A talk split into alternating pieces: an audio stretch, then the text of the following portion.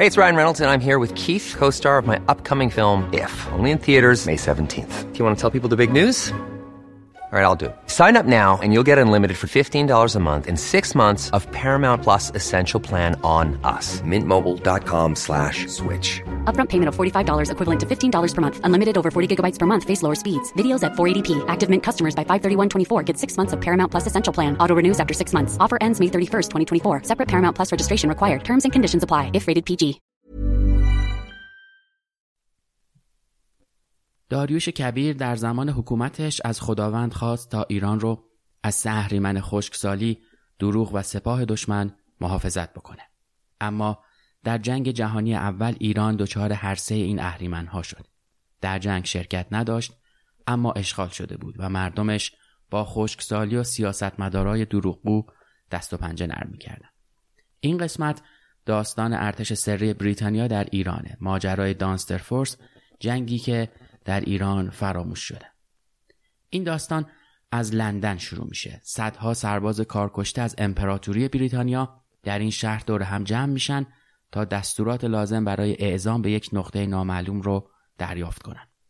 به اونها فقط گفته میشه که لباس گرم و لباس سرد برای این مأموریت به همراه داشته باشن. این سربازا از طریق خلیج فارس به بصره می‌رسن و از اونجا وارد بغداد میشن.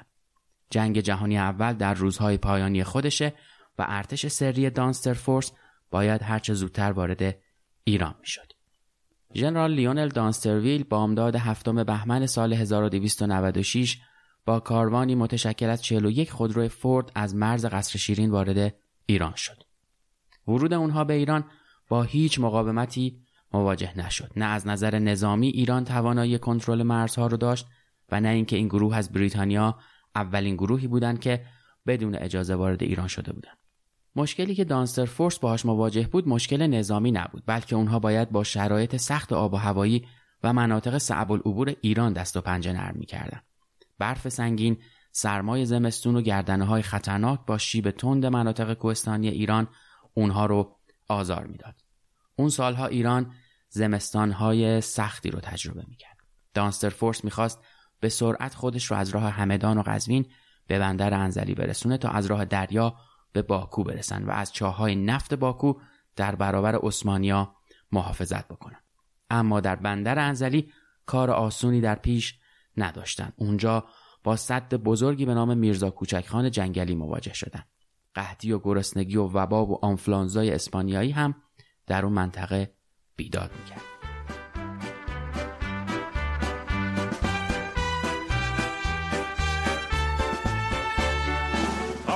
Mighty London came an Irish lad one day. All the streets were paved with gold, so everyone was gay. Singing songs of Piccadilly, Strand, and Leicester Square. Till Paddy got excited and he shouted to them there. It's a long way to Tipperary. It's a long way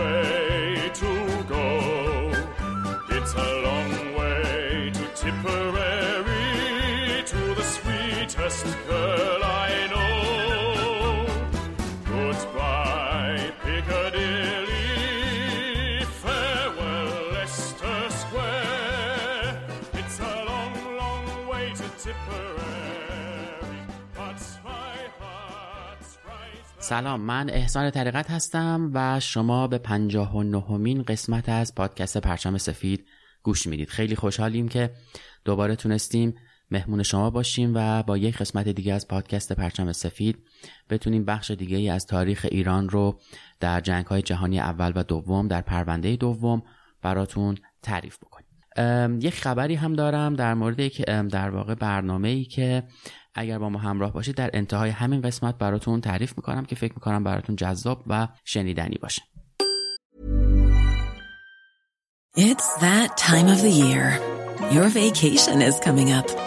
You can already hear the beach waves, feel the warm breeze, relax, and think about work. You really, really want it all to work out while you're away. Monday.com gives you and the team that peace of mind. When all work is on one platform and everyone's in sync, things just flow wherever you are. Tap the banner to go to Monday.com.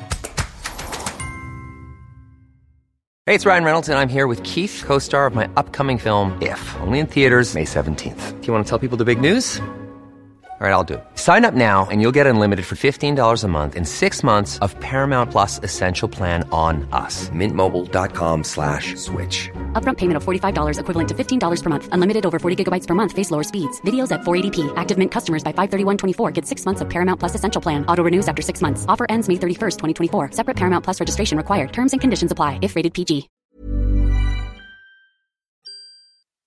این قسمت با حمایت شرکت زیتل آماده شده. شرکت زیتل یک شرکت اینترنتی با تمرکز روی ارائه سرویس اینترنت TDLTE که در تهران و کرج خدماتش رو ارائه می‌کنه و تنها سرویسیه که خدمات اینترنت نامحدود رو به صورت واقعی به کاربراش میرسونه. شرکت زیتل از همکاری با پرسنل جوون در رسیدن به اهدافش کمک می‌گیره چون این شرکت اعتقاد داره که این افراد جوان دغدغه قشر روز جامعه رو از نزدیک درک و لمس کردن و مشکلات مربوط رو درست تشخیص میدن و برای اونها راه حل های مناسب دارن.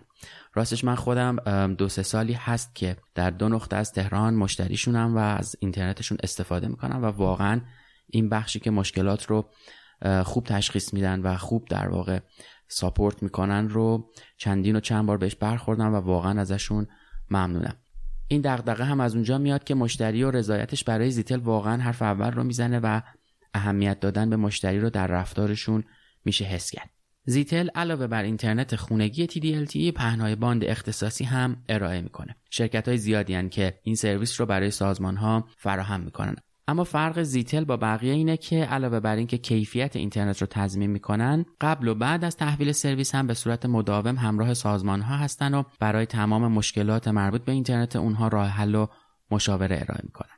در واقع یه خط پشتیبانی مجزا هم دارن که آماده پاسخگویی به همه نیازهای کاربرای سرویس های پهنای باند اختصاصی هم. زیتل در تمام مراحل از مشاوره گرفته تا فروش و نصب و پشتیبانی همیشه کنار کاربراش حاضره. برای اطلاعات بیشتر هم می‌تونید زیتل رو به فارسی در گوگل سرچ کنید سایتشون رو ببینید. یا اینکه به بخش توضیحات ما برید در همین پادکست آدرسشون رو از اونجا بردارید. یا آدرس سایتشون رو هم اینطوری در مرورگرتون تایپ کنید. zi خط تیره tel.com زیتل.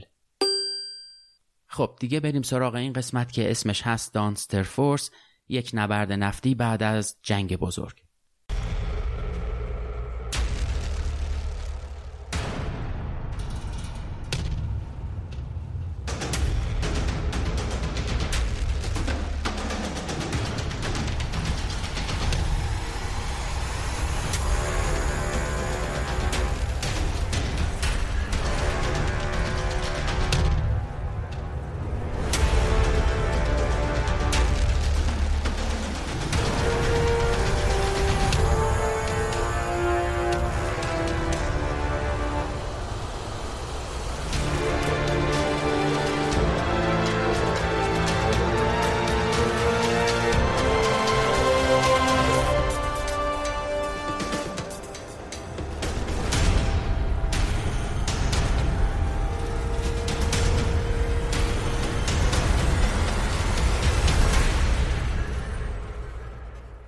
فوریه سال 1918 یعنی ماهای آخر جنگ جهانی اول یک کشتی مسافربری با بریتانیای داخلش از تارانتو در جنوب ایتالیا به سمت اسکندریه حرکت کرد. اسم کشتی پی اند او مالوا بود و به طرز عجیبی استتار شده بود تا از شر حمله زیردریایی ها در امان بمونه. پرستارا و نظامی های مختلف که یکی از اونها دسته ای از نظامی های بریتانیایی بودند که با کمترین تجهیزات به سمت یک مأموریت سری فرستاده شده بودند و به خاطر اسم فرماندهشون یعنی ژنرال لیونل دانسترویل بهشون گروه دانستر فورس یا گروه بغداد یا ارتش سری بریتانیا می‌گفتن و به بریگارد هیس هیس معروف بودن. این نیرو شامل 70 افسر و 140 درجه دار بود و در مجموع 450 نفر بود. این 450 نفر از ورزیده ترین و بهترین نیروهای ارتش بریتانیا بودند و اون موقع می‌گفتند تا حالا چنین ارتشی نداشتیم که کادرش انقدر خوب باشن. اونها معادل کماندوهای امروزی بودن. اونا باید راهی اسکندریه در مصر می شدن. از اونجا به بغداد و بعد به ایران می رفتن و از شمال ایران خودشون رو به قفقاز و باکو میرسوندن با روزهای بلشویک میجنگیدن با ارامنه گرجی ها و تاتارها متحد می شدن اونا رو تعلیم می‌دادن و یک قوای نظامی محلی ایجاد می‌کردن تا بتونن حالا که با انقلاب بلشویکی ارتش تزار منحل شده بود جای اون رو پر بکنن و از چاهای نفتی هم محافظت کنن و به عثمانی ها هم در ضمن اجازه دسترازی به منافعشون رو ندن. همینطور راه پیشروی روزها و آلمان ها رو که می‌خواستن از دریای مازندران و ترکستان روسیه به سمت هند برن رو هم ببندن شاید این سوال هم پیش بیاد که چرا بریتانیا انقدر به نفت حالا چه نفت جنوب ما و چه نفت قفقاز اهمیت می‌داده و چرا حاضر شده به این نبرد تم بده. جواب این سوال رو باید تو یکی از دستورات وینستون چرچیل پیدا بکنیم که اون موقع نیروی هوایی بریتانیا رو فرماندهی می‌کرد. بر اساس این دستور سوخت کشتی ها و جنگ افزارهای بریتانیایی از زغال سنگ به نفت تغییر پیدا کرده بود و از اونجایی که انگلیس خودش نفت نداشت برای تأمین سوخت مورد نیازش چشم طمع به نفت ایران و قفقاز داشت و اجازه نمی‌داد که رقباش به این طلای سیاه دست پیدا بکنن از اون طرف آلمان ها هم تمام تلاششون رو می‌کردن تا جلوی انگلستان رو بگیرن. اما جالب اینجاست که وقتی افسرای این مأموریت در لندن فراخونده شدن و دور هم جمع شدن تا خبر مأموریتشون رو بشنون حتی روحشون هم خبر نداشت که قرار کجا برن و به چه مأموریتی دست بزنن. اونها فقط می‌دونستن باید برای مأموریت جدیدشون لباسهای مناسبی برای هوای سرد و هوای بیابانی برای دو سال بردارن. بین افسرها شایع شده بود که قراره به شمال ایتالیا یا چین فرستاده بشن. بعدتر که مطمئن شدن قرار از سنگرهای اروپا فراتر برن خیلی خوشحال شدن. اما تصوری نداشتن که چی انتظارشون رو می‌کشه و این مأموریت قراره تا کجا دشوار و سخت بشه کانادایی ها، استرالیایی ها، نیوزلندی ها و حتی روس هایی که هنوز به جبهه متفقین اعتقاد داشتند و از انقلاب و وحشت سرخ فرار کرده بودند هم بین این هیئت حضور داشتند. اونها باید تحت رهبری کسی قرار می گرفتن که انقدر توانا باشه تا بتونه این هیئت چند نژادی رو رهبری و مدیریت کنه و بتونه منافع بریتانیا رو در دورترین نقاط این کره خاکی دنبال بکنه و خب طبیعتا چه کسی بهتر از دانسترویل که از فرمانده های ارتش بریتانیا در هند بود و به عراق امروزی فرستاده شده بود. کشتی مالوا بعد از گذراندن چهار روز پرترس بالاخره در یک روز بهاری که آفتاب مصر گرمای دلپذیری هم داشت به بندر اسکندریه می‌رسه. اقامت هیئت بغدادی در اسکندریه اما کوتاه بود چون که از فرماندهی دستور رسیده بود باید هرچه زودتر به سوئز برن تا سوار کشتی بعدی بشن. داناهو توی کتاب مأموریت به ایران خیلی جالب درباره ترک مصر رو رفتن به سمت عراق امروزی توضیح میده. گویا در اون چهار روز بین یک سری از افسرهای هیس و پرستارای داخل مالوا رابطه احساسی پیش اومده بوده. یک رابطه احساسی که برخلاف ذات سیاه جنگ روحیه لطیف و زیبایی هم داشته.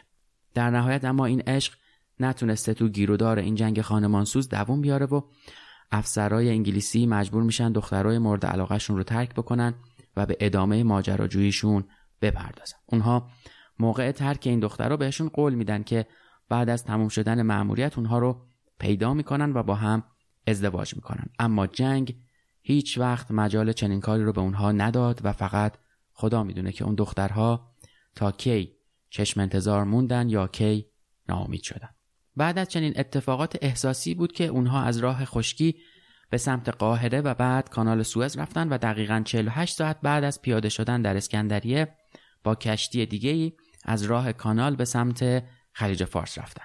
اونها روز اول ماه مارس 17 روز بعد از ترک سوئز به کویت رسیدن. جایی که ترکای عثمانی و آلمانها به امکاناتش چشم دوخته بودند. اما شیخ کویت از خطری که تهدیدش می‌کرد آگاه بود و اونجا رو تحت حمایت بریتانیا قرار داد.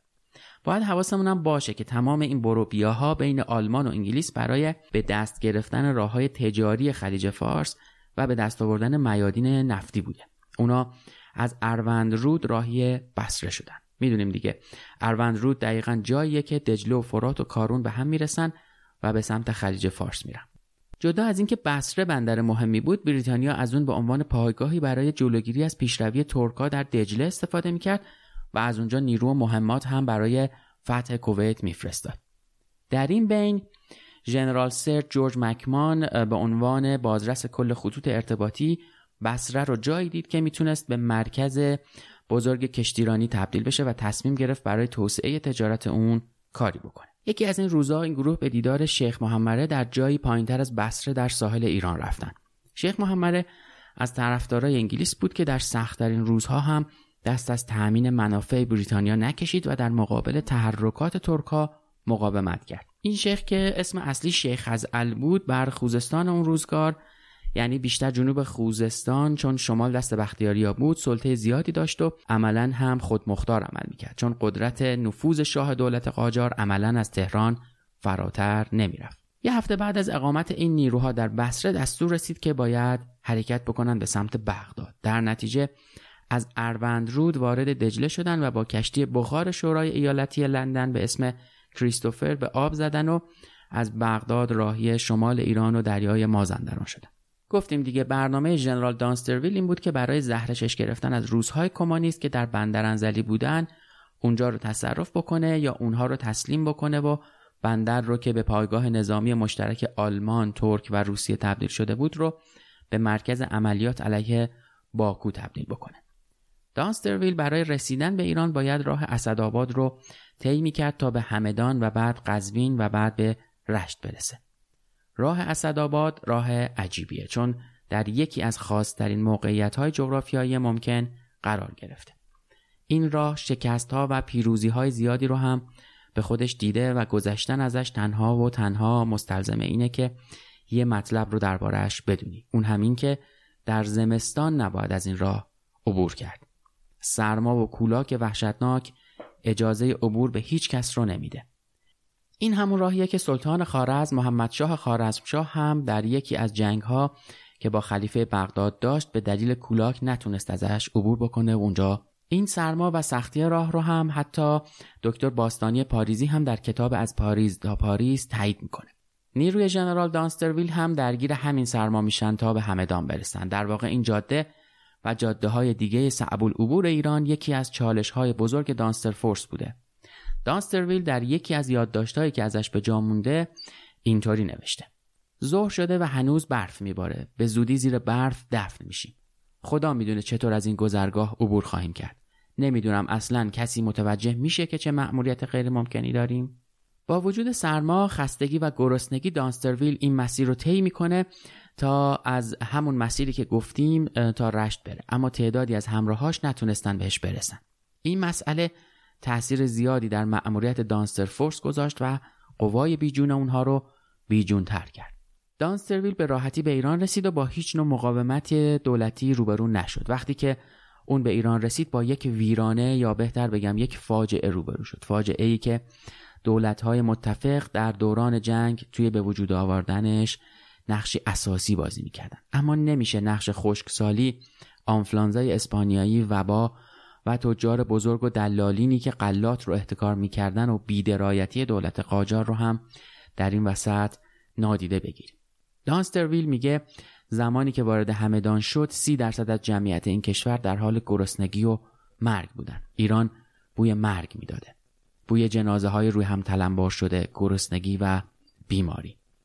هرچی نباشه چیزی حدود یک میلیون از جمعیت این کشور به خاطر قحطی و بیماری از بین رفته بودند تعداد اونقدر زیاد بود که مردم نه تنها فرصت نمی‌کردن جنازه عزیزانشون رو به شیوه درستی دفن بکنن بلکه اصلا از نظر جسمی توان این کار رو هم نداشتن. اوضاع اونقدر بد بوده که جمالزاده نویسنده معروف میگه که حتی سگ و گربه و موش هم برای خوردن پیدا نمی شده و در بعضی جاها همین سربازای خارجی از خوردن جنازه آدم های مرده گزارش دادن. جنگ جهانی اول در سالهای 1914 تا 1918 بین متفقین یعنی بریتانیا، فرانسه، روسیه و آمریکا و دولت‌های مرکز یعنی امپراتوری‌های آلمان، اتریش مجارستان و عثمانی در گرفت. ایران در ابتدای جنگ بیطرفی خود را اعلام کرد ولی این برای کشورهای درگیر مهم نبود. برای بریتانیا ایران کشوری مهم در حد فاصل امپراتوری عثمانی و مستعمره اش هند بود که کشف نفت مهمترش می کرد. پیدایش منابع نفتی در جنوب ایران از 1908 به بعد اهمیت خیلی بیشتری داشت به خاطر اینکه دولت انگلستان تمام ناوگان جنگی خودش رو از زغال سنگ به نفت تبدیل کرد و این منابع جنوب ایران رو بسیار مهمتر کرد. سربازانی که در برج لندن جمع شده بودند دو ماه بعد در مارس 1918 به ایران رسیدند. ژنرال لیونل دانسترویل فرمانده این گروه 450 نفری بود و برای همین این یگان دانستر فورس لقب گرفت. دانسترویل ذاتا ماجراجو بود. می‌گفت نظامیانی را به همراه او به ایران فرستادند که نخبه ترین سربازان ارتش بریتانیا هستند و تاکنون چنین نیروی زبدهی گردآوری نشده است.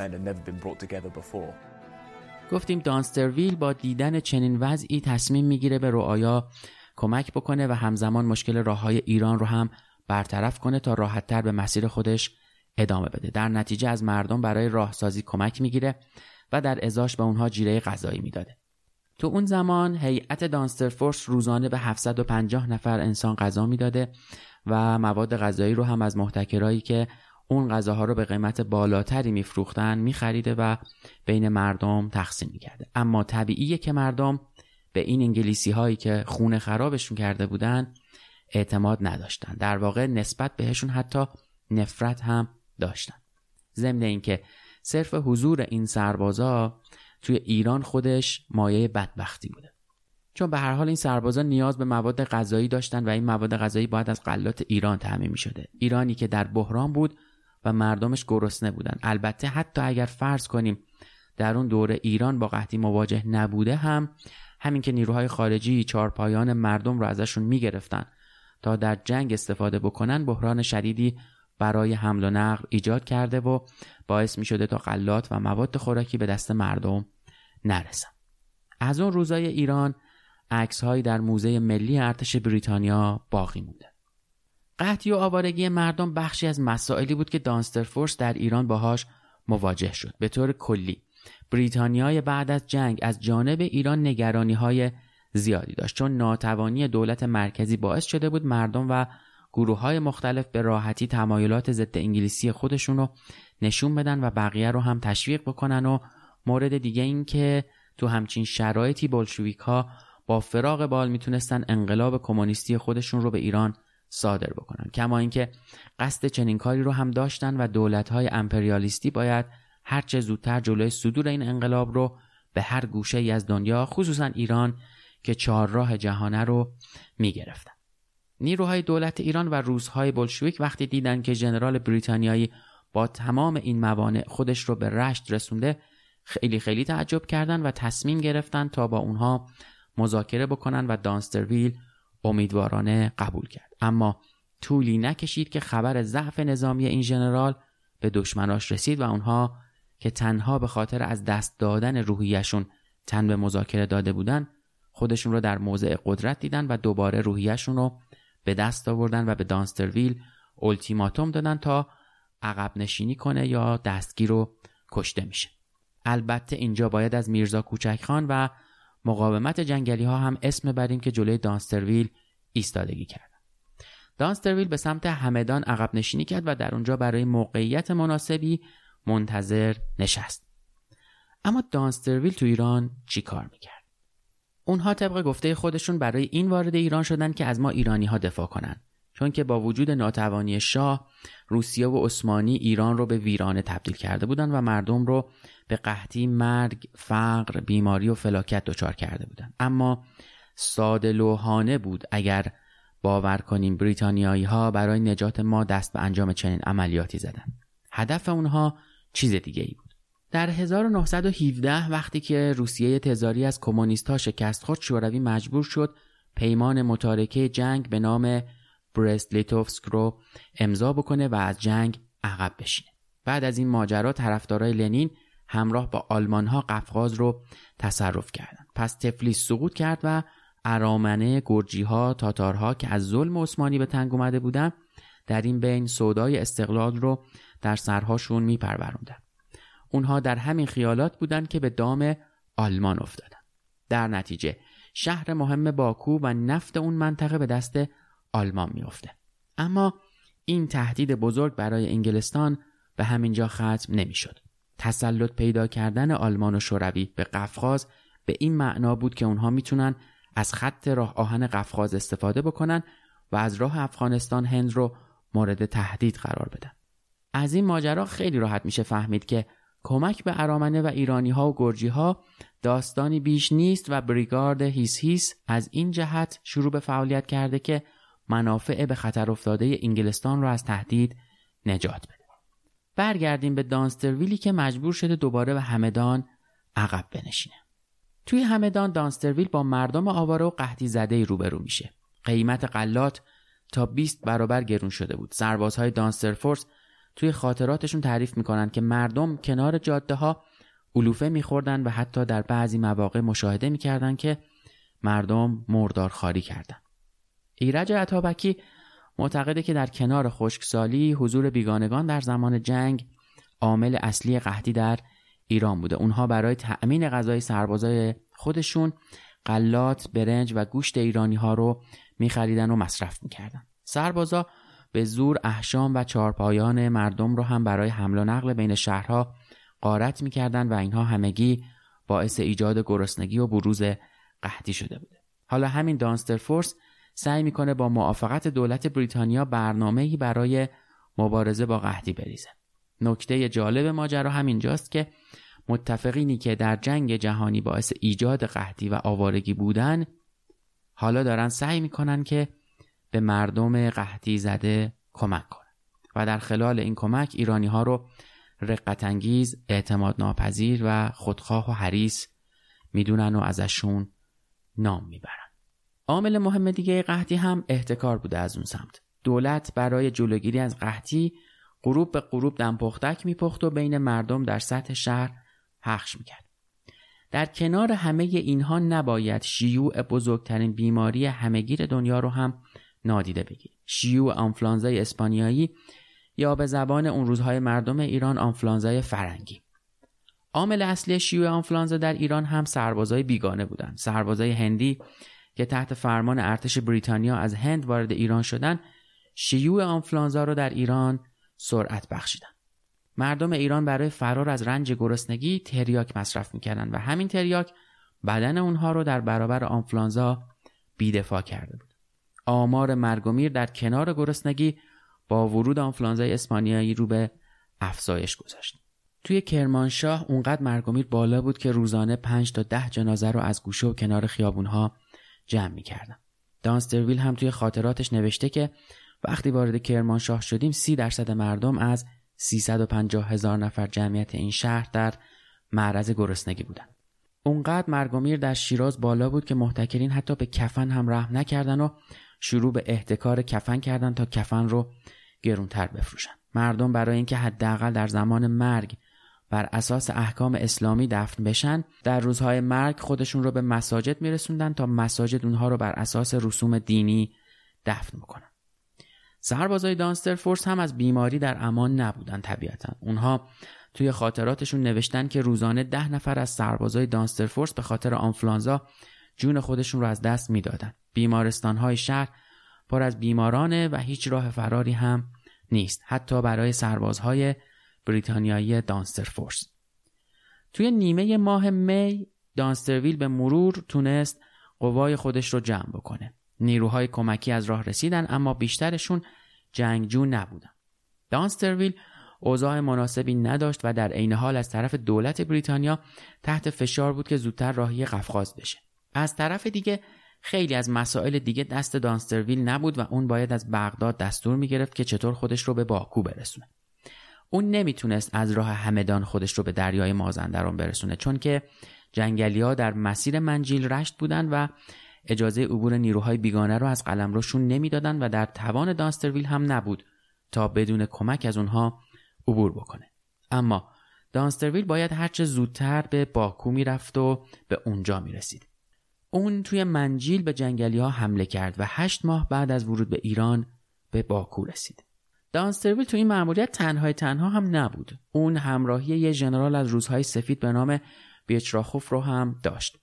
هر قد که دانسترویل نتونست کوچکان و جنگلی ها رو راضی کنه تا بتونه برای رفتن به باکو از راه بندرانزلی اقدام بکنه این ژنرال روسی با تهدید و ایجاد ارعاب و بعد درگیری با اهالی جنگل تونست راهی رشت و انزلی رو باز بکنه. اونها سه ژوئیه در بندر سوار کشتی شدن و یک توپخونه زرهی بریتانیایی هم همراهیشون می‌کرد. موقع پیاده شدن لباس فرم روسی پوشیدن تا جلب توجه نکنن و در مجموع مورد استقبال آدمهایی قرار گرفتن که در مرکز نفتی زندگی می‌کردن. اینجا ورود دانسترویل رو هم نباید یادمون بره. با ورود دانستر فورس چاهای نفتی به دست بریتانیا افتاد و برای نگه داشتن باکو تلاش های زیادی صورت گرفت. دانستر فورس شش هفته تونست در باکو بمونه. از اون طرف بیشراخوف زمانی که دید تونسته تأثیر خوبی رو مردم بذاره با ترک هایی که باکو رو تهدید می‌کردن درگیر شد و عواست جوان بود که سوار نظام ترک ها رو به کمک زرهپوش انگلیسی عقب روند. با این حال بیچراخوف به مردم شک داشت. اون می‌دید که نیروهای محلی در جنگ با ترکا باهاش همراهی می‌کنن اما بهشون اعتماد نداشت. در بین مردم اما ارمنی ها از جون مایه گذاشتن چون تسلط عثمانیا به باکو به معنی مرگ اونها بود. این یعنی که ارامنه راهی جز همراهی با انگلیس ها نداشتن. این در حالی بود که به دانستر فورس هم خبر رسید که دهها هزار آسوری در محاصره عثمانیا هستند. شبه نظامی های آسوری و ارمنی به فرماندهی آقا پتروس در برابر عثمانی ها در ارومیه صف کشیده بودند. اما مقاومتشون در حال شکستن بود. آناهید خسروا که متخصص نستکشیه پدر بزرگش یک آسوری بوده که در خسروآباد در سلماس ایران زندگی می‌کرده که بعدها در پی حمله عثمانی و از ایران به روسیه مهاجرت می‌کنن. خانم خسروا میگه که نام پدر بزرگ من نیکودیموس بود. اون و خانوادهش در زمان جنگ جهانی اول در خسروآباد زندگی می‌کردند که روستایی آسوری نشین در سلماس بود. مسلمانان ایرانی وقتی دیدند که عثمانی ها به روستای آسوری نشین حمله کردند اونها رو از دست نیروی عثمانی نجات دادن. هرچه باشه اونها با هم همسایه بودن و با هم زندگی می‌کردن. ارتش تزاری در پی انقلاب بلشویکی 1917 از ایران خارج شده بود و ارتش عثمانی در ارومیه جای خالی روزها رو پر کرده بود و در حال تصویه حساب با ارمنی ها و آسوری ها بود.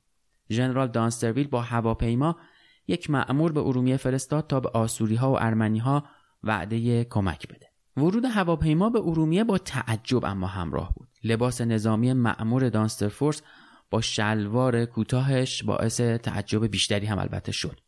در حدی که زنان آسوری برای معمور دانسترفورس شلوار دوختن کشتار و مهاجرت اجباری دستاورد جنگ جهانی اول برای آسوری ها و ارمنی ها بود.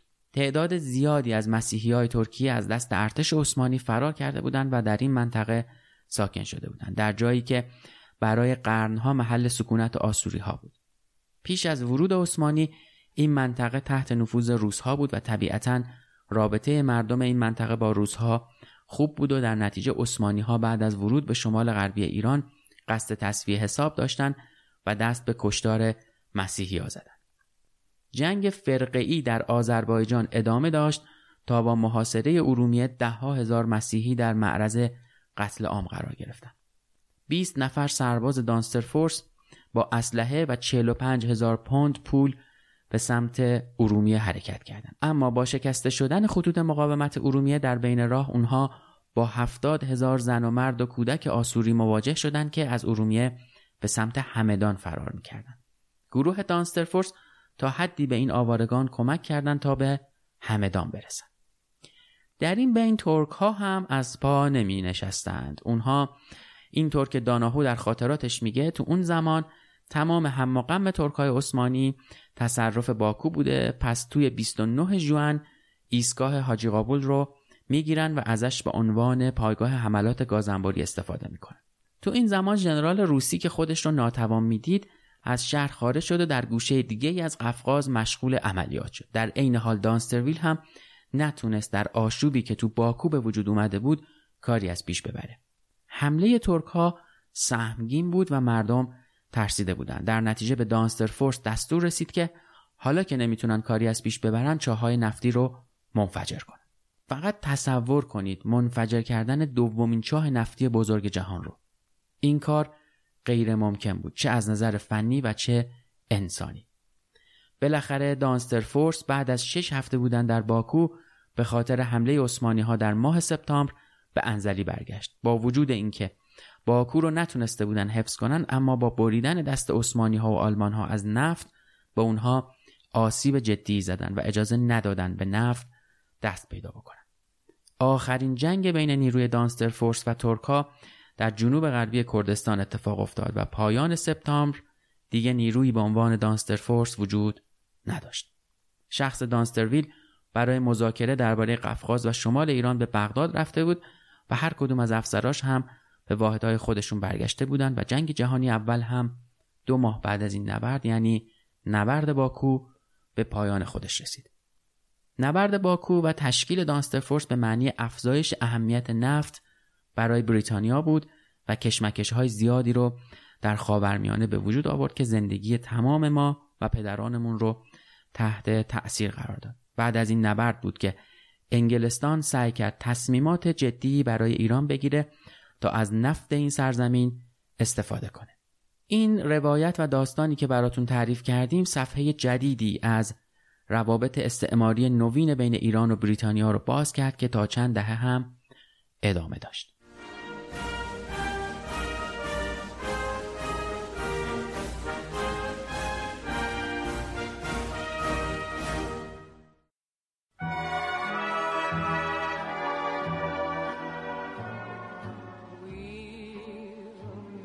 Again. Don't know where, don't know when, but I know we'll meet again some sunny day.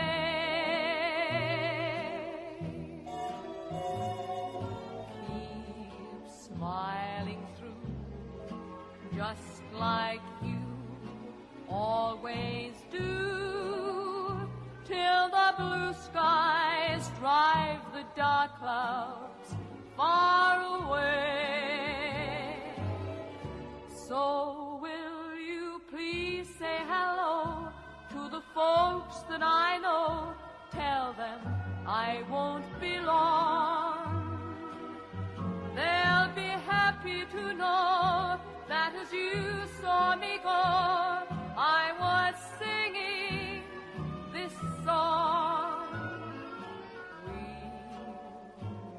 again.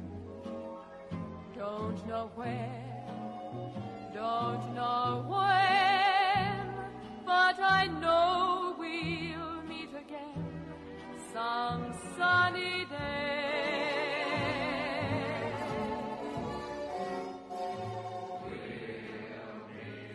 چیزی که شنیدید قسمت دانستر فورس یک نبرد نفتی بعد از جنگ بزرگ بود که با کمک مریم فتاح و کیمیا قنبری اون رو براتون آماده کرده بودیم. اما برم سراغ اون خبری که اول همین قسمت گفته بودم براتون. یک خبری داریم در انتهای همین بخش می‌خوایم براتون تعریف بکنیم. 27 آبان سومین سالگرد تولد پادکست پرچم سفیده و به همین مناسبت تصمیم گرفتیم که دومین اجرای زنده پادکست پرچم سفید رو براتون داشته باشیم. اولین اجرا که 15 مرداد سال 98 بود و اون موقع کرونا هم نبود و حضوری در پردیس قلحک جمع شدیم دوره هم و واقعا هم چه رویدادی بود و چقدر ما از دیدن مخاطبامون لذت بردیم و برنامه جذابی بود حداقل برای ما که برنامه فوق بود. اما این دفعه متاسفانه به دلیل محدودیت های کرونایی این اجرای زنده به صورت مجازی برگزار میشه و از صفحه اینستاگرام پرچم سفید و اینستاگرام خودم می‌تونید اون رو دنبال بکنید که هر دوتای این اینستاگرام ها رو در توضیحات همین پادکست می‌ذارم و با دنبال کردن این هفته و این چند روز در واقع اینستاگرام پرچم سفید هم می‌تونید اطلاعات بیشتری داشته باشید. 27 آبان پنجشنبه ساعت 6 تا 8 شب ما اجرای زنده ای رو داریم که امیدوارم ببینید لذت ببرید و یک قسمت یا یک موضوع رو که مربوط میشه به جنگ جهانی دوم رو به عنوان یک دوره همی کوتاه به مناسبت در واقع سومین سالگرد تولد پرچم سفید ما اجرا می‌کنیم که امیدوارم ببینید لذت ببرید و خواهش می‌کنم برای دوستانتون هم بفرستید که اگر اونها هم دوست داشتن بشنون و ببینن.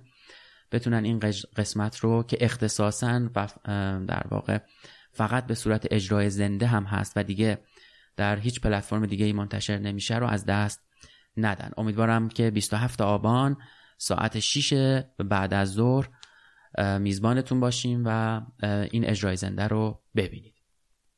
پادکست پرچم سفید پادکستی درباره یکی از اتفاقاتیه که در تاریخ بشر افتاده و یکی از سیاه ترین اتفاقاته.